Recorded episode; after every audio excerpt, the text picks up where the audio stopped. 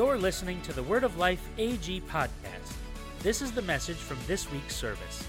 If you want to view the full service, including worship, please head to our website at wordoflifeag.org. While there, you can also see what's coming up at the church, or even check out some next steps. All right, let's dive into this week's message. Good morning, everybody. How we doing? Everyone glad you're in church? Me too. Well, this past week, um, myself, the rest of the pastoral team, we were in Binghamton um, and we were there for the New York Assemblies of God District. We had our annual conference that was there. And so there's around 330 churches that are part of the Assemblies of God in New York State. And once a year, we have a conference around this time.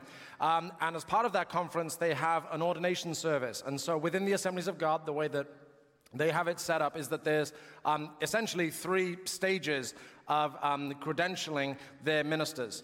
And so there's the certification stage, then the licensing, and then ordained. And so about 10 years ago, Megan and I uh, together, we went forward and we applied and we sort of went to that second step, that licensing, um, and became credentialed as official ministers with the Assemblies of God.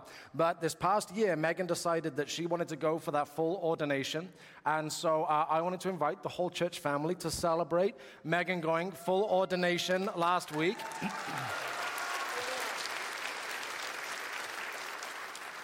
It's a, it's a big deal. It's a big accomplishment. A lot of work goes into it. Um, it also means that if you have any questions about how the church relates to tax code, ask Megan.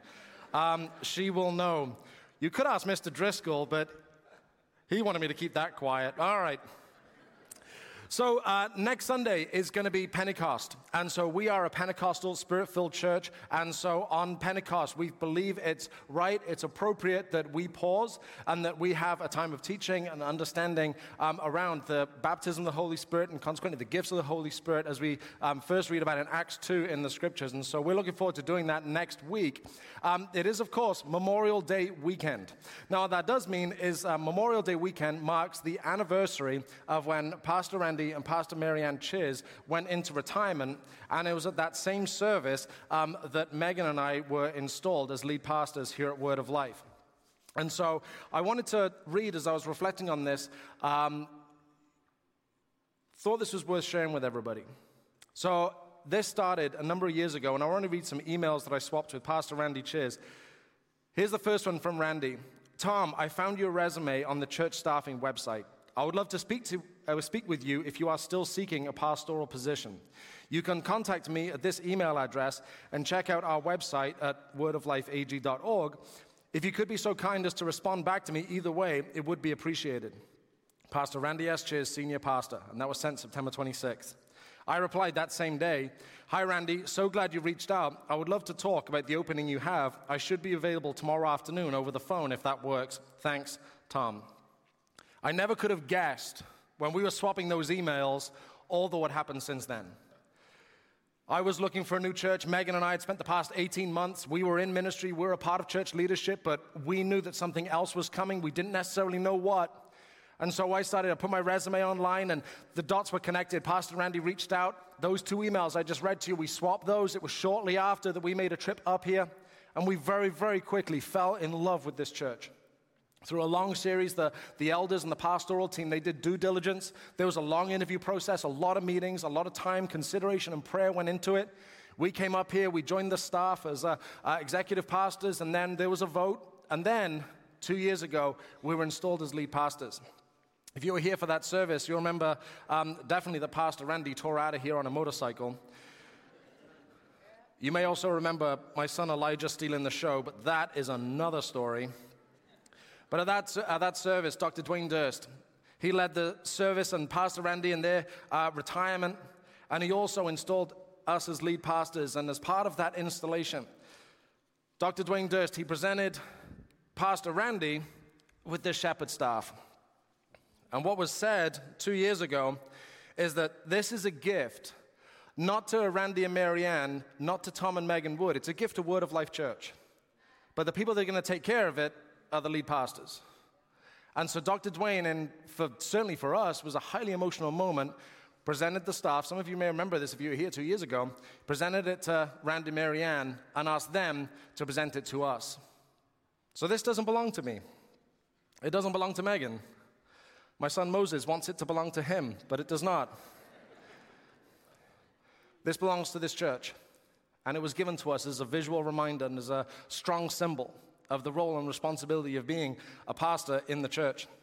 And I'm glad that we have that, and it does indeed act as a weighty reminder often.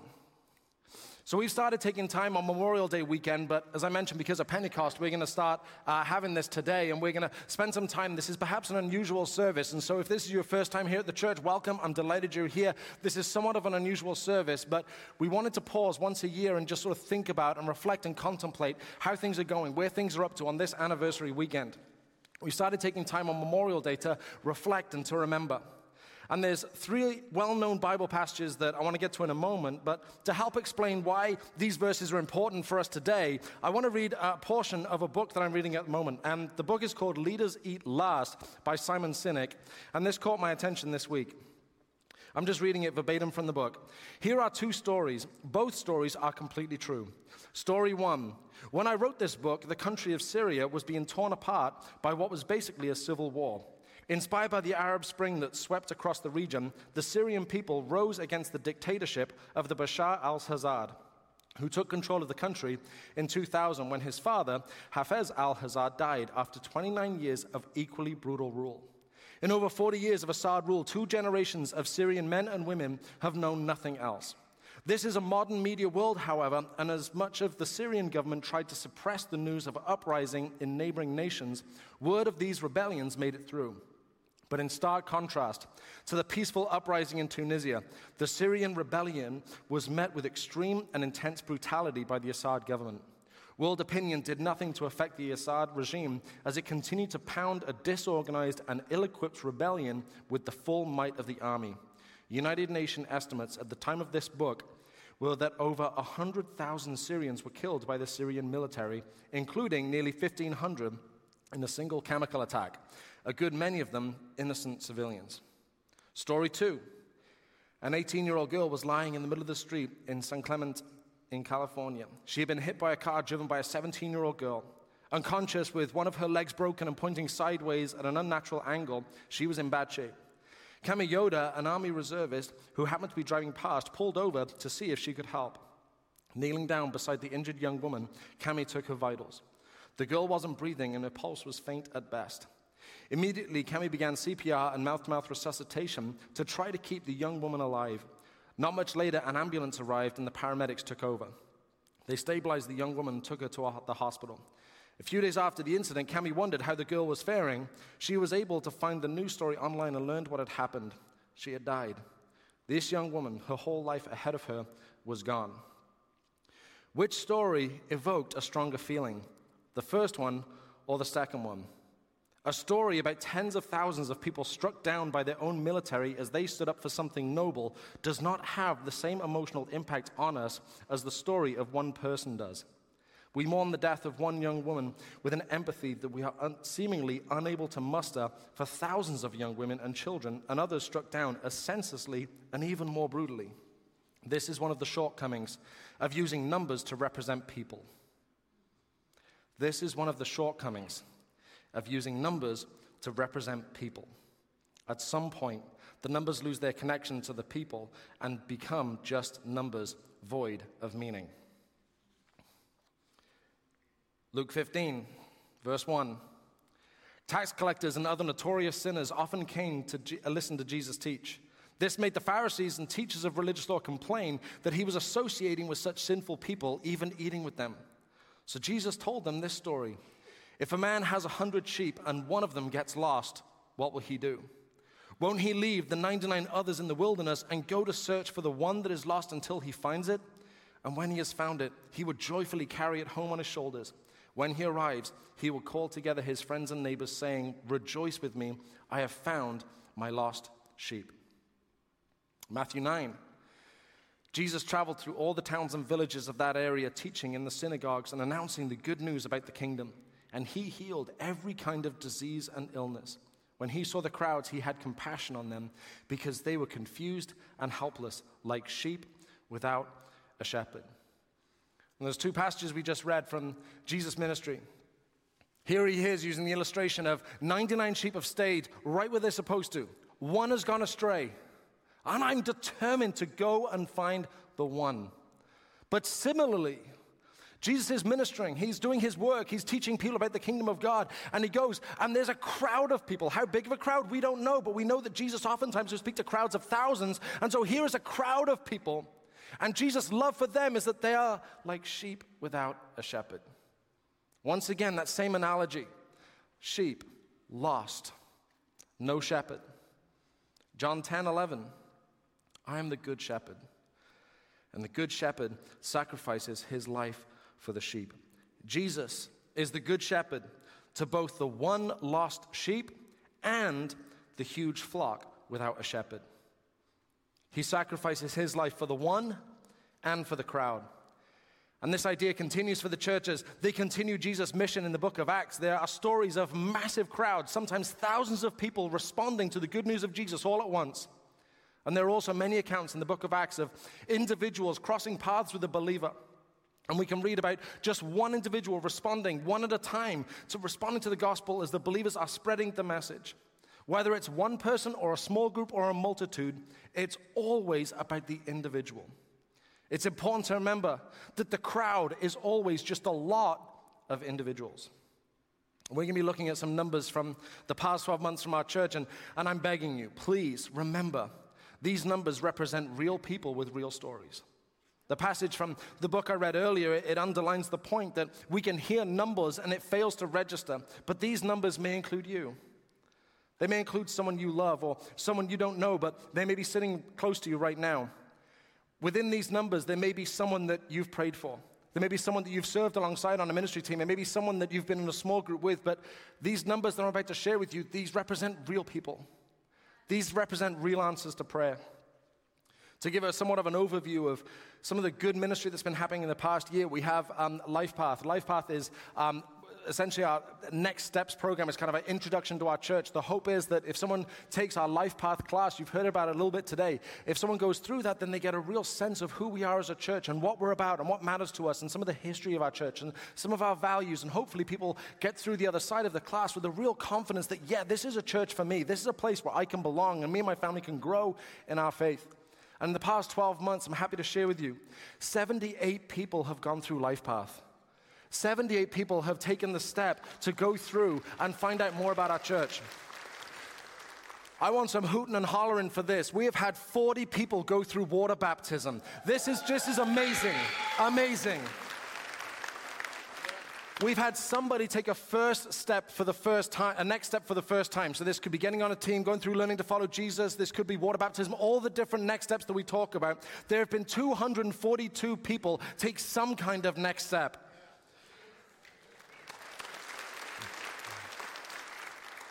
And we've had 22 people be bold enough, brave enough, and courageous enough to start tithing at our church. That's no joke. That's no joke.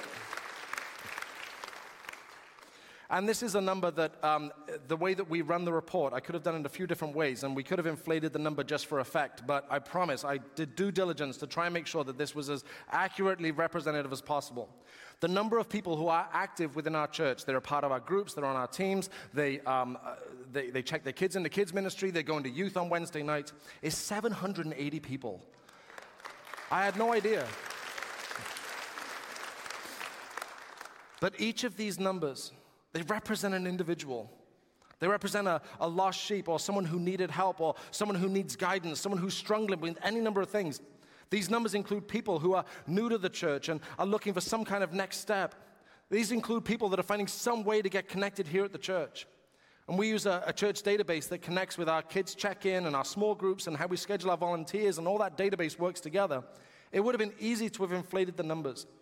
If there was any value in impressing people with numbers, we could have tweaked the reports and come out with a much higher number.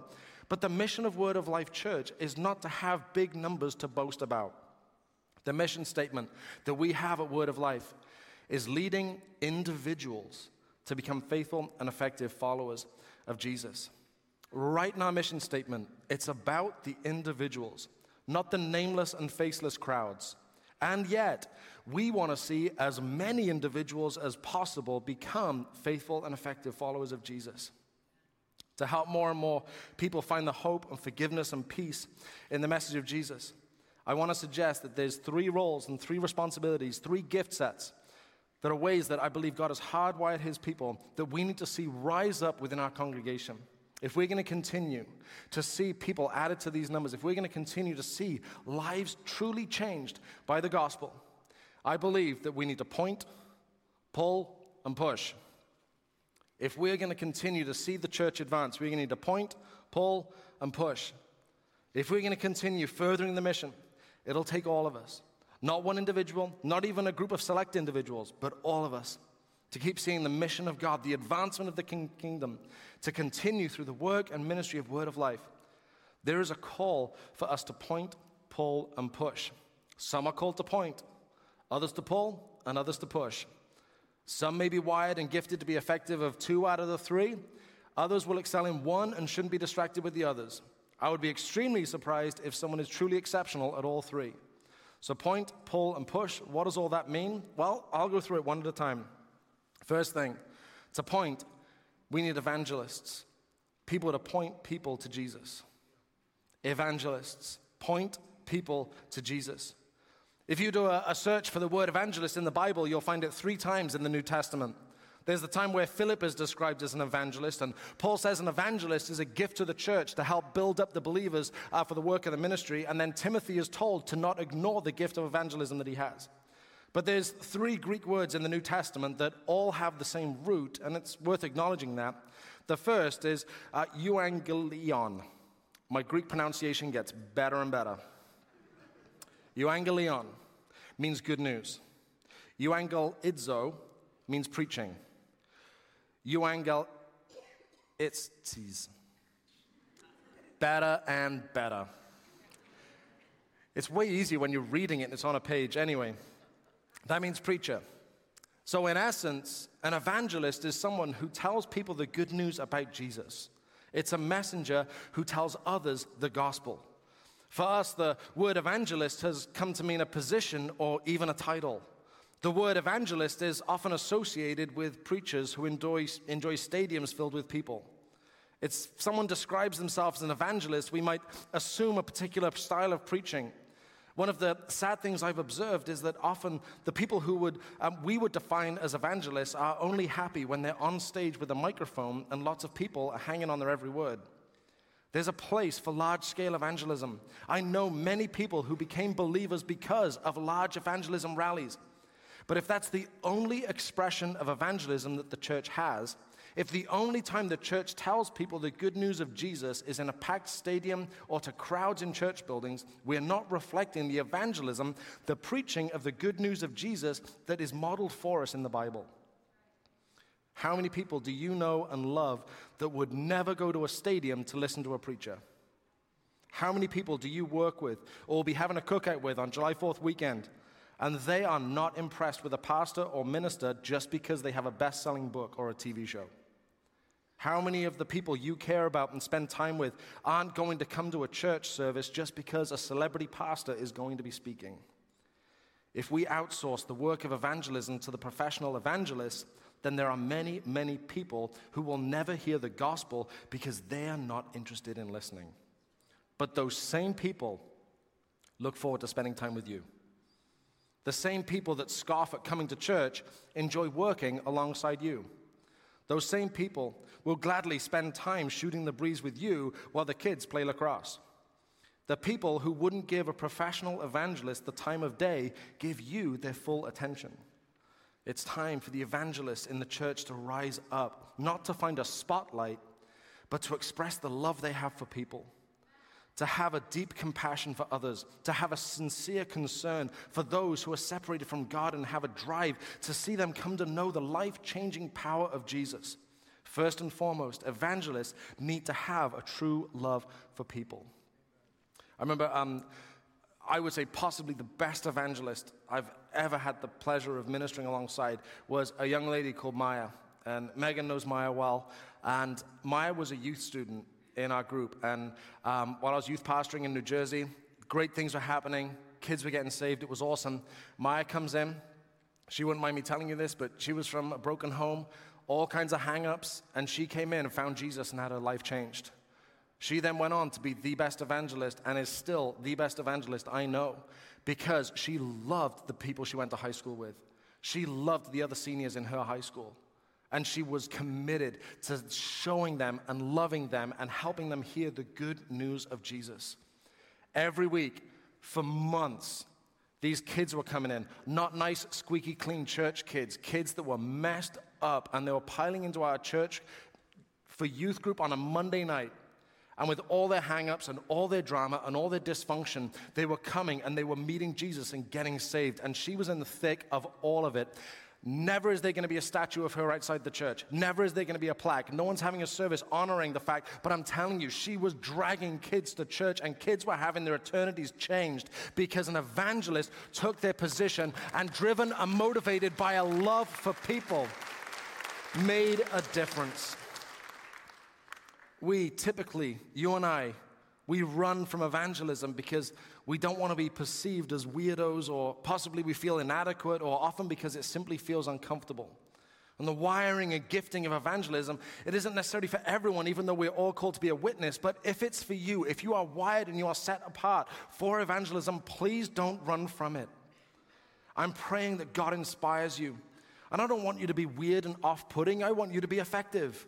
I want you to share the timeless message of the gospel, to model the love of God, and to help people find the peace, joy, hope, and love that you have. If this is how God has wired you, then there will be an ease and a natural expression, an ability to point people to Jesus, and in the right time to see people respond. Romans 10. But how can they call on him to save them unless they believe in him? And how can they believe in him if they have never heard about him? And how can they hear unless the evangelists rise up? How can they hear unless the evangelists, driven, motivated, spurred on by a sincere love for people? And they go and they make it their business to go and tell them. Second group of people, we need people who are going to pull. We need gatherers, people who are going to pull people into community. Gatherers pull people into community. You know, I wonder if social media, online dating, finding a job online, all these different ways that we utilize the internet in modern life, I wonder if it's caused us to skip a step in human interaction. For instance, when you date online, you skip asking someone out and you kind of do it all over a screen. When in employment, you skip the initial interview because you can upload a resume, do a personality test, complete a competency test, and read the HR manual all before you meet a human being. Now, this is not all negative. I know many couples who met online, and my own position at Word of Life came via a website, but it's worth observing that we're skipping a step in human interaction. I'm starting to question whether we see this at churches where people want to belong to a community. They want to have a strong friend group at church. They want to walk into a church and see people they know and feel comfortable with. But I wonder if we're seeing a societal shift where there is a desire for belonging and friendship and community, but that initial step of meeting someone brand new, even a whole group of brand new people, which is what happens when you turn up to a church for the first time, I wonder if that's more foreign and uncomfortable than in generations past. Because the world is used to connecting online, are we watching a generation struggle to find their place in a community of faith in person? My friends, the remedy for this is for people who are gatherers to rise up. It's for the gatherers to rise up and pull people into community. Those people who go out of their way to include people in conversations People who will not only introduce themselves, but also include people, to broaden your circle of friends, to pull up a chair, to introduce people to others. We're a busy, active church. There's always a lot of stuff on our calendar. And it's shown and proven again and again that the number one invitation people will respond to is a personal invite. Not a social media post, not an announcement in church news, but another person including and inviting someone to come with them just to sort of make sure that we're all on the same page. I invite you to think and you reflect. When you first came to Word of Life Church, I bet you can remember the name a handful of people that went out of their way to feel connected to you when you first got here. You remember the first people that you met.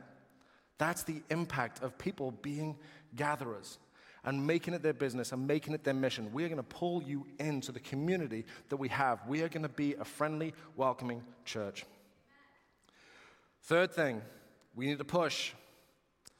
We need to push. We need mentors who are going to push people to get stronger and healthier. We need to point, evangelists, point people to Jesus. We need to pull, gatherers need to pull people into community. We need to push because we need mentors who are going to push people to get stronger and healthier. We need mentors. We need people to act as role models.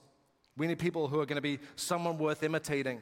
Someone who asks the ultimate question if everyone did what I'm doing, if things getting better or worse. We need encouragers. We need people who cheer people on through difficulties. The kind of voices that are spurring people on, especially in the early stages of someone's faith. We need encouraging, patient champions. We also need challengers. There's a time for encouragement and there's a time for a challenge. There's a time for a much needed uppercut sometimes. We also need teachers, people who can answer the questions that people have, people who are listening to the world around them and are carefully considering how to reply. We need people who are going to be friends. This is so basic, I even questioned whether I should say it, but we need to be good at being friends. It sounds so elementary, but too many relationships in the world today are transactional. We need people that are just able to be friends. We need mentors and leaders and disciplers, people who will show a biblical model for life, who will demonstrate a Christian worldview, who will help people live with kingdom value. My friends, our church needs evangelists who will point people to Jesus. We need gatherers who will pull people into community. And we need mentors who will push people to get stronger and healthier. We are a church on a mission. We are a church on a mission.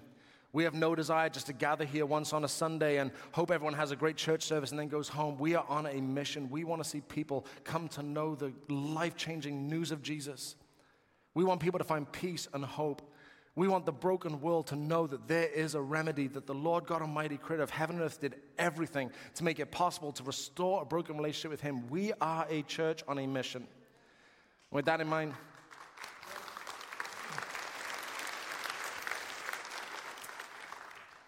With that in mind, I want to read to you a quote. I read a, another quote from this book not too long ago. It's from Christopher Wright, who's British, which means you know you can trust him. It is not so much the case that God has a mission for his church in the world as that God has a church for his mission in the world. It is not so much the case that God has a mission for his church, but that God has a church for his mission. Mission was not made for the church, the church was made for mission God's mission. You know, in, uh, in September, we do our big series around mission, vision, and culture, and we present a theme or a particular focus for the year. And Megan and I will spend time praying and talking about what we believe we need to bring to the church. And last September, we brought the idea to the church that our focus is simply beyond Sunday. Beyond Sunday. The simple but important idea that the indescribable importance and significance of the message of Jesus is so heavy that it cannot be contained or minimized to an hour and a half weekly church service. That our faith has to reach beyond Sunday and impact every area of our lives. And there's a passage I want to start with from Ephesians, and it's likely it won't be obvious what this has to do with beyond Sunday, but hopefully I have a chance to expand as we go. But this is a letter from Paul the Apostle, a follower of Jesus who lived and ministered shortly after Jesus' resurrection. And this is the letter that Paul wrote to the Ephesians, starting chapter 1, verse 15. Ever since I first heard of your strong faith in the Lord Jesus and your love for God's people everywhere, I have not stopped thanking God for you. I pray for you constantly. And what is it that Paul prays for this church in Ephesus? I pray for you constantly, asking God, the glorious Father of our Lord Jesus Christ, to give you spiritual wisdom and insight so that you might grow in your knowledge of God. I pray that your hearts will be flooded with light so that you can understand the confident hope He has given to those He has called His holy people who are, His rich and glorious inheritance. I also pray that you will understand the incredible greatness of God's power for us who believe Him. Now, what is it that Paul prays for the Ephesian church to gain? I'll go through it again spiritual wisdom, insight, to grow in their knowledge of God, their hearts will be flooded with light, to understand the confident hope, and to understand the incredible greatness of God's power. Now, if you'll notice with all of those things, I know I'm rattling them off rather quickly, but This all talks about internal transformation. Paul is praying for the people in the church, and he's praying constantly, and he's praying that they have an internal transformation. The outcome of this transformation will be a growing and maturing appreciation of the power of God. This internal, mental, and emotional and spiritual change will result in a true awe of God. Paul is praying that the church, this group of believers, have a stronger respect for the authority and sovereignty of Jesus. Paul's prayer is that the believers gain spiritual wisdom instead of earthly foolishness.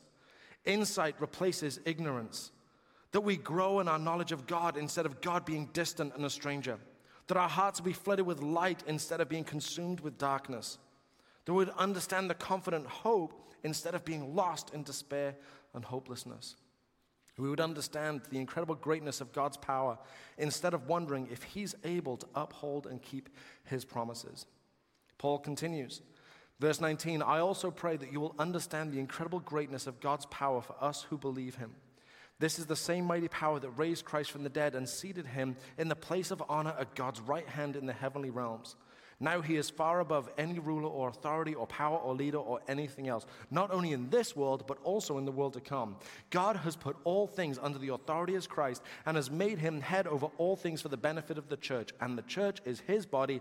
It is made full and complete by Christ, who fills all things everywhere with himself. Now, if Jesus is indeed as powerful as Paul is declaring, what is Jesus doing with all this power? What is the significance of him being as powerful as he is? Why is it important for the believers that Paul is writing to 2,000 years ago? And what is it they need to get from this? And why is it important for us in central New York in 2023 to get this? Simply put, Jesus' unique and supreme power means he can keep his promises. The power, the authority, and glory of Jesus is seen and proven in him keeping his promises. The authority and power of God means that He is the only one who can make the promises He's made, and He's absolutely the only one who can keep the promises He's made. The promise that God has made, the promise that is consistent and unraveled through the whole Bible, is the promise of God restoring the broken relationship between Himself and humanity.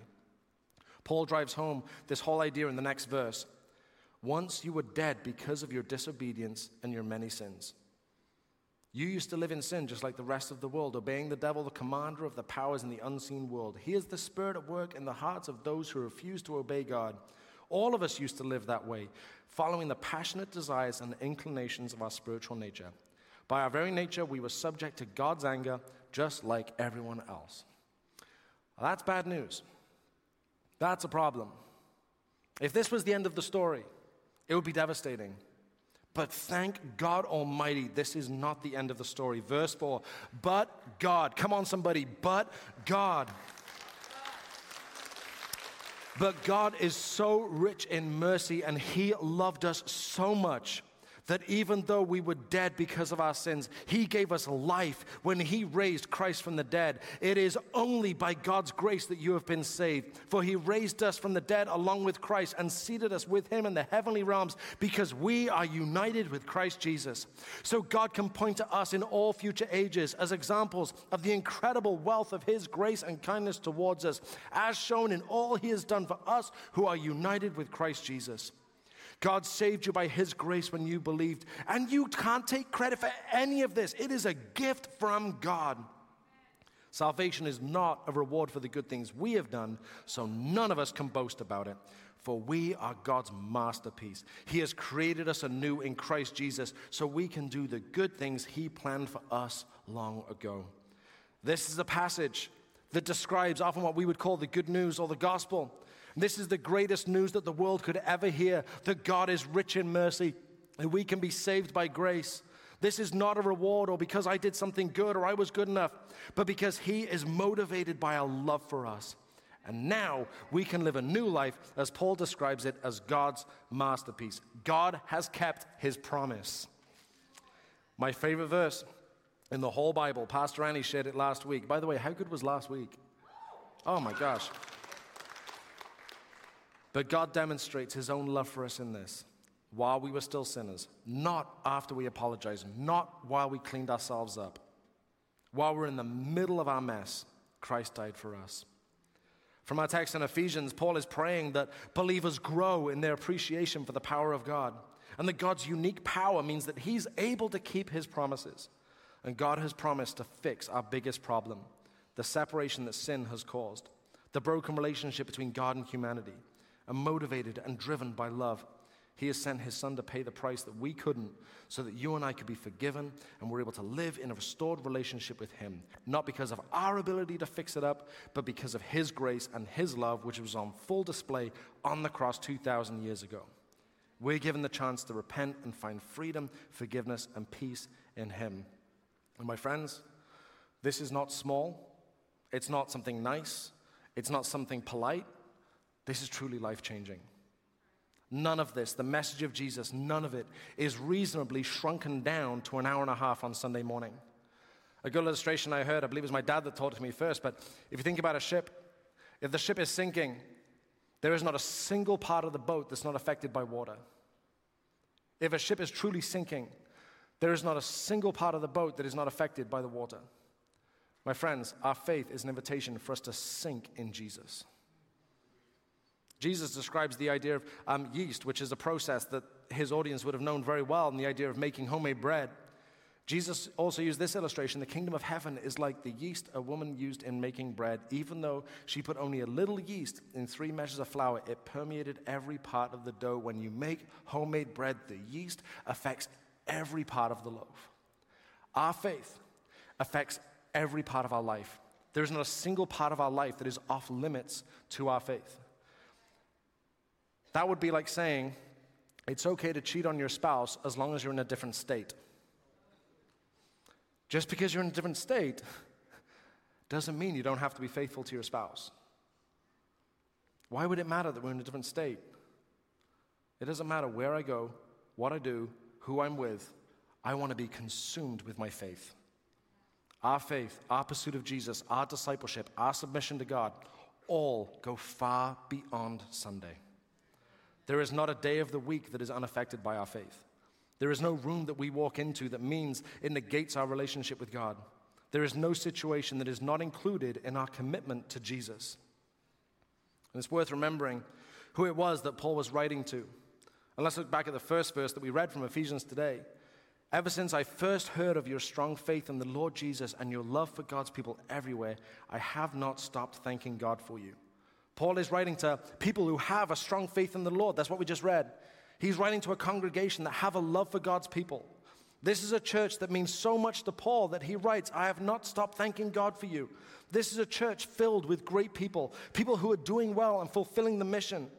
We read a moment ago that this is a group of people who have responded to the message of Jesus and embraced the message of grace. They have found life and hope in the promises of God. They are God's masterpiece. They are created and anew in Christ so they can do good things He has planned for them. But that isn't how it used to be for these people. Paul continues in verse 11, and he continues talking about uh, things in the past tense and how it used to be. Don't forget that you Gentiles used to be outsiders. You were called uncircumcised heathens by the Jews who were proud of their circumcision, even though it affected only their bodies and not their hearts. In those days, you were living apart from Christ. You were excluded from citizenship among the people of Israel, and you did not know the covenant promises God made to them. You lived in this world without God and without hope. All of this, it describes how they used to be. This was the reality that people lived with. You Gentiles used to be outsiders. You were called uncircumcised heathens. You were excluded from citizenship among the people of Israel. You did not know the covenant promises God had made. You lived in this world without God and without hope. These people, earlier on, they were outsiders. This is a group of people who previously were looked down upon by religious people. They were excluded, they were disqualified. Prior to meeting Jesus, they didn't know the promises of God. This is a people who once upon a time were living without hope. That's how it was. That was the reality for these people. But that's not the end of their story. Ephesians 2:13 But now the present reality is that you have been united with Christ Jesus. Once you were far away from God, but now you have been brought near to him through the blood of Christ. You were outsiders, but now you are insiders, welcomed into the community and the family of faith. You were looked down on by the religious, but now you have found true faith and become spiritually alive because of Jesus. You were excluded and disqualified, but now you are included, born again, transformed, and qualified by grace. You didn't know the promises of God, but now you are embracing and experiencing all the promises of God in Christ Jesus. You were living without hope, but now you are living with an eternal hope because of the death and resurrection of Jesus Christ, the Son of God, the Savior of the world.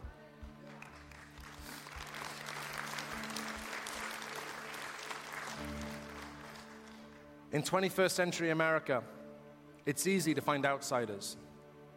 In our world today, it's easy to find people who have a horror story about a bad church experience.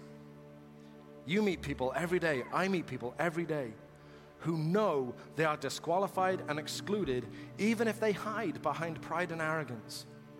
For many, the suggestion that God has made good promises, it seems foreign and not worth listening to.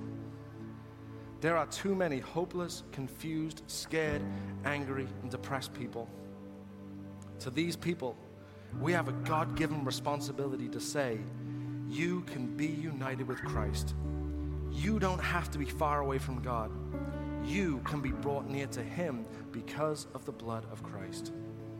The weight, the significance, the reality of this, it far exceeds Sunday mornings.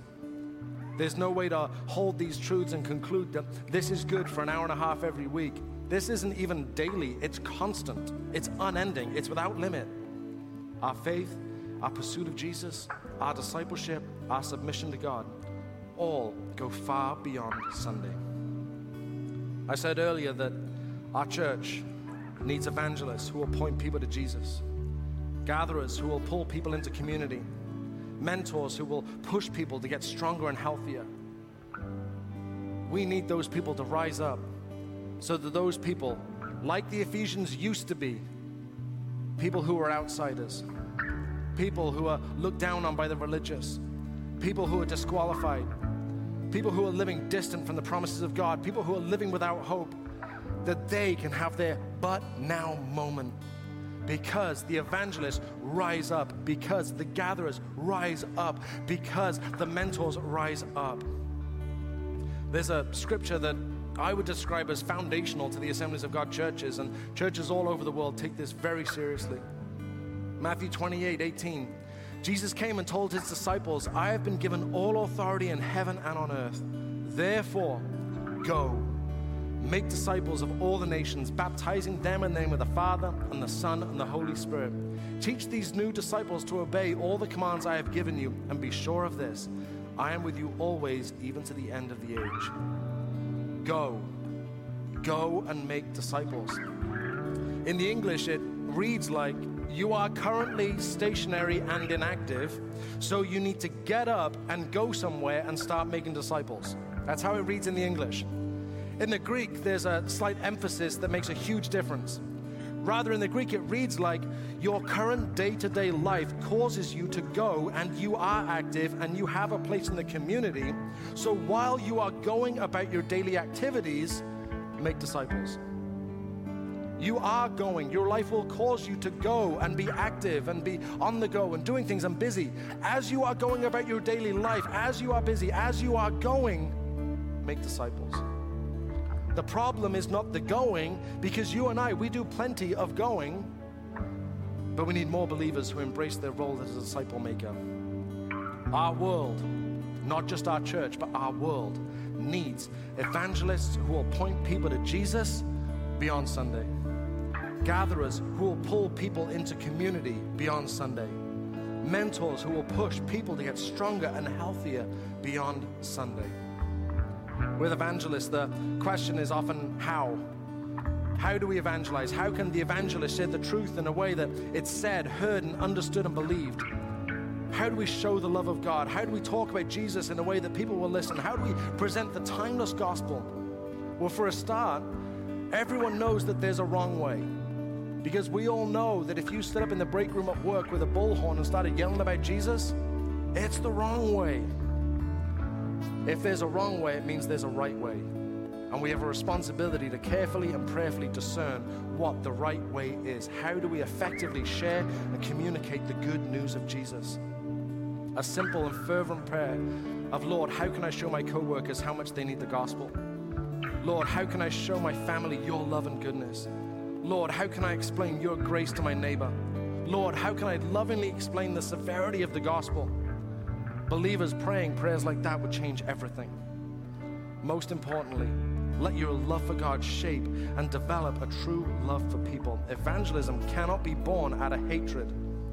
The message of Jesus is a message of forgiveness. And the forgiveness I desperately need should keep me in check when thinking about how much others need forgiveness. My friends, your school needs evangelists. Your workplace, your family, your friends, your neighborhood need evangelists. We normally reject calls for evangelism like this because we think we have to become weirdos who annoy people. No, you don't. The example for this is the Apostle Paul. He would adapt his preaching to the people who were listening. He amazingly found ways to connect with people and talk to them about Jesus in a way that they found relevant and meaningful. The gospel addresses the deepest human problem. Truly, a gifted evangelists they seek God and carefully listen about how to help people see the problem and that Jesus is the only solution. True evangelists love the people God has brought across their path. The Good Samaritan, he crossed cultural lines. Paul, the former Pharisee, he was mixing with unclean Gentiles. The woman at the well, she told the whole village who looked down on her all about Jesus. A love for people will provoke effective evangelism out of us.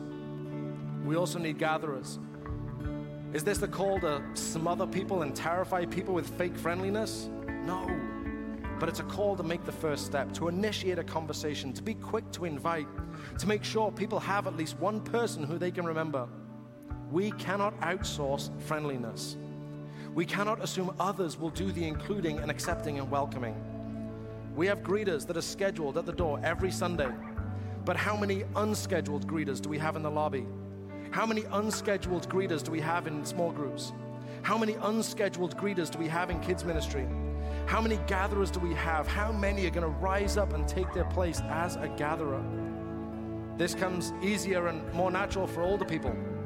Those of us who didn't grow up introducing ourselves online. So I'm asking if you're younger than me, please take this personally. I know you want this to be a welcoming and inviting community, so please be welcoming and inviting. For instance, there's ice cream after service. Stick around. Find somebody to include. Find somebody to initiate a conversation. Be bold, be brave. Stick your hand out, shake someone's hand, and introduce yourself. Be a gatherer. And we also need mentors. Where are the people who can help push people to be stronger and healthier? The role models, the encouragers, the challengers, the teachers, and the friends. This happens in the official, formal ways. We have small groups and we have leaders on our ministry teams, but it also happens in the unofficial ways. Relationships get built, respect and trust is earned, and now someone has a deserved voice in someone's life. That voice can be used to challenge or teach, to inform and correct, to comfort and to inspire, with mentors taking their place that I'm believing that people that today have addictions, people that live in chaos, people that have despair and heartache will be stronger and healthier this time next year because God can use His people to do amazing things. I don't know about you, but I have never heard anyone complain that young men have too many role models. I have never heard anyone complain that our young people have too many encouragers and challengers. To disciple people, we need mentors to find their place and start running. To continue leading individuals to become faithful and effective followers of Jesus, we need to point, pull, and push. Point people to Jesus, pull people into community, push people to get stronger and healthier. I'm asking for the evangelists, the gatherers, and the mentors to find their lane and get going. And I believe you will see God do amazing things. Jesus is the good shepherd to both the one lost sheep and the huge flock without a shepherd. We need people who appoint, pull, and push, meaning that our church and our world needs evangelists who will point people to Jesus beyond Sunday. We need gatherers who will pull people into community beyond Sunday, and mentors who will push people to get stronger and healthier beyond Sunday. Our faith our pursuit of Jesus, our discipleship, our submission to God all go far beyond Sunday. I have a couple of questions for you. If you want to write these down, make a note, type them in your phone, something. Maybe you have a chance this week to reflect on this. The first question is Are you growing a beyond Sunday kind of faith? The kind of faith, like the sinking ship, the water affects absolutely everything. Is your faith affecting absolutely everything in your life? Is that yeast that Jesus talked about permeating every part of the dough? Is this a faith that is not able to be contained or confined to a Sunday morning, but it is truly not off limits in any area of your life? Your faith is driving every single aspect of your life. Are you growing a beyond Sunday kind of faith? And secondly, have you considered whether you're an evangelist, gatherer, or mentor? If not, I'm asking you to pray about it. And it's very important that each and every one of us, we understand we have a mission field we have a mission field. Jesus' command go and make disciples. Life means that we are on the go. We are always coming and going. We are going about our daily business. And as we're going, make disciples. Have a kingdom impact wherever God has placed you. Whichever group of people you're with, whoever you brush shoulders with, make a positive difference. Show people the love of God. Share with people how coming to faith has truly changed your life.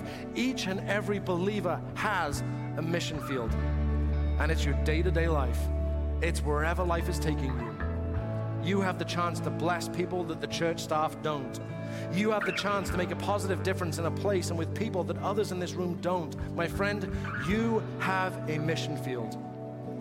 Your mission field needs evangelists who will point people to Jesus beyond Sunday gatherers who will pull people into community beyond Sunday. Your mission field needs mentors who will push people to get stronger and healthier beyond Sunday. And before closing, I want to pray. As I was getting ready, I felt it was appropriate to pray. I've spent the morning talking about this need for evangelists and gatherers and mentors. And I want to ask if you really consider this, if you really feel a stirring and a calling, please don't get wrapped up in the service and because you feel this weird peer pressure. But if you believe that the Lord God Almighty, creator of heaven and earth, has wired you to be an evangelist, would you mind standing so I could pray for you for a moment? Lord, there are people here that they would say that they are wired and they are built to point people to you. Lord, give them the words to say. Lord, give them the wisdom that they need. Lord, may they hear your voice and may they learn what this generation, our generation, needs so they can, can, they can understand, believe the gospel, and they can respond and they can find hope and life in you. Lord, use each and every person that is saying, Yes, I am an evangelist. Lord, use each and every one of them in unimaginable ways. Lord, I pray that years from now, I will not be pointing to Maya saying she's the best evangelist I've ever heard. I'd say, Move over, Maya. There's a new world champion in upstate New York because the people in this room have been blessed and anointed by you. Those of you, if you're standing, if you wouldn't mind remain standing, but if you would say, I believe I'm wired and I'm called to be a gatherer. I'm here, I'm here to join people, I'm here to graft people into the community, I'm here to open my arms and bring people in and extend a chair at the table. Would you also stand right now? I'd love to pray for you too. Wonderful, Lord, for those people that are saying that their place, their lane, is to gather people, is to pull people into the community. Lord, this is no small thing. Someone that is willing to say, You can come and you can be with me. There is a place for you. Lord, may each and every one of these people, Lord, may they just see an absolute joy every time they see someone that was an outsider become an insider, someone that was distant become close. In Jesus' name. In the same way, if you'd say, you know, when you were talking about being a mentor, that's me. If you could also stand so I could pray for you also, I'd love to. Lord, you have put wisdom in the heart of these people. You have put words in the hearts of these people the way you've worked in their life, Lord. It is not so they can keep it to themselves, it is so that they can pass on to others. Lord, you have worked. I believe that there are lessons that have been learned in this room, oftentimes painfully, that you are able to use those people to help bring relief to others. Lord, the way that you have used people's lives, the way that you have ministered, the way that you have worked, the ways that you have shown them, the revelation you've given them from the scriptures, Lord, I believe there are people here that will pass that on to others in Jesus' name. Oh my goodness. Lord, could everyone stand? I'd love to pray for us, and then we're going to go back into a time of worship. Lord, every single believer here has a mission field. I pray that we take that seriously. We take that command to you to go, to go, to go. And as we are going about our daily lives, that we would find it a joy to make disciples. We would find it a thrill of a lifetime to see you move in and through our lives. Lord, may each and every believer here, may everybody, Lord, have a renewed passion for the mission field you've placed them in. In Jesus' wonderful name, amen, amen. Come on, everybody, let's go back into a time of worship.